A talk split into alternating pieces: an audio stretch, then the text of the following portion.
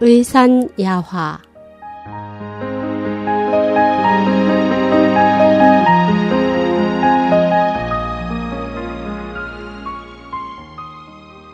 그가 떠나기 전 나를 기다린 이유.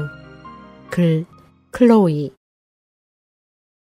마크는 내가 어려울 때면 늘 아낌없이 나를 도와주던 좋은 친구다.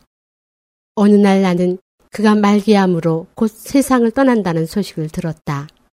의사는 마크가 일주일 남짓은 버틸 수 있을 거라며 그의 몸에 꽂고 있던 모든 튜브와 링거를 제거했다. 친구들이 달려와 그와 마지막 인사를 나눴고 친척들은 그를 보며 작별의 눈물을 흘렸다. 하지만 예정된 일주일이 지나도 그는 여전히 숨을 쉬었다. 의료진은 그가 먹지도 마시지도 않고 수액 한 방울 들어가지 않았는데 어떻게 버티고 있는지 의아해 했다. 당시 정말 바빴던 나는 매일 전화로 그의 상황만 물어볼 뿐 직접 병원에 찾아가지 못했다. 가끔 그의 가족에게 부탁해 그와 이야기를 나누었다. 그의 부인은 그가 아주 집중해서 듣는 것 같다고 전했다. 어느 날 나는 겨우 그를 만나러 갈 수 있었다.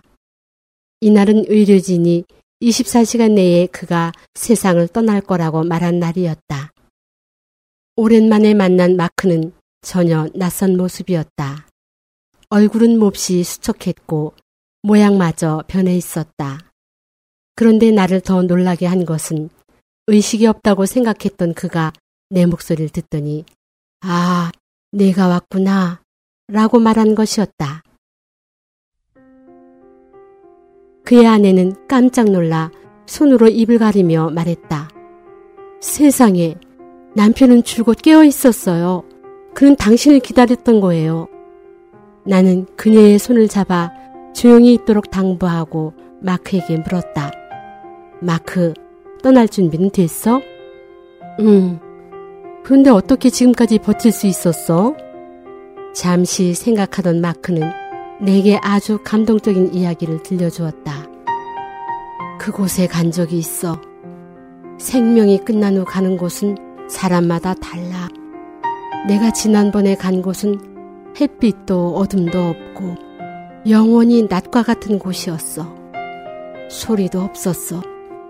단지 공기 중에 미미한 진동이 부드러운 메아리와 같은 음악을 만들었어. 그곳엔 사람이 몇 명 없고 서로 만나도 말이 필요 없어.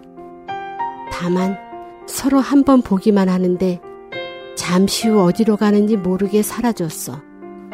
그곳에 핀 아름다운 꽃은 시들거나 떨어지지도 않고 영원했어. 난 내가 그런 세상에 속할 수 있는 사람이 아니라는 걸 알았기 때문에 우연히 길을 잘못 든 것이라 생각했어. 내가 머뭇거리고 있을 때 이곳은 내가 있을 곳이 아니다. 라는 말소리가 들렸지. 나도 내가 그곳에 머물기에는 덕행이 부족하다는 것을 알고 있었기 때문에 무릎을 꿇고 기도했어.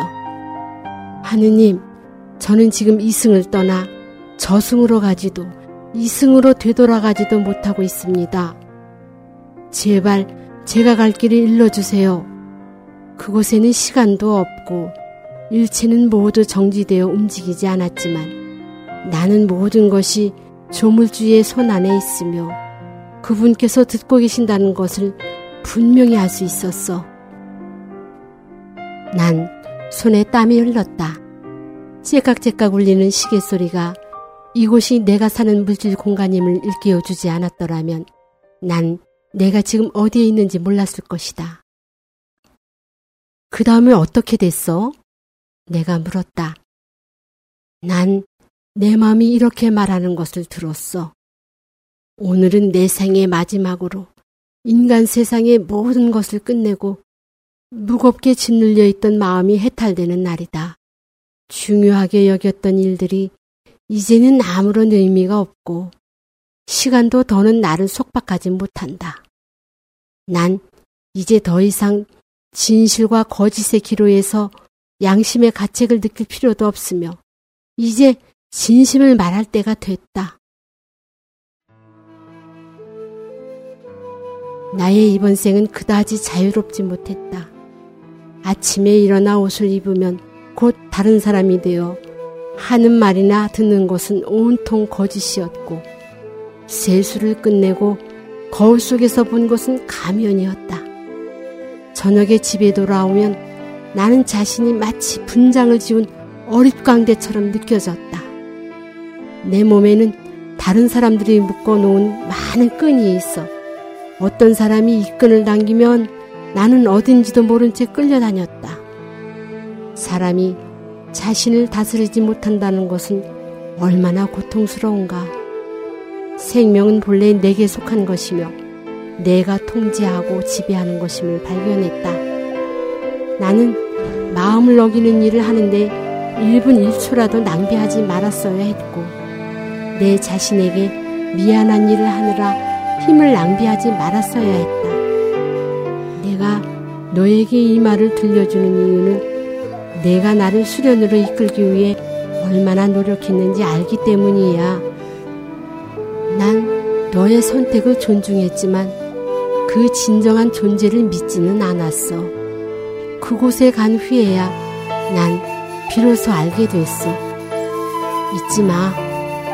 언젠가 내 머리 위에 아름다운 나비가 날아다닌다면 그게 바로 나야. 몇 시간 후 그는 떠났다.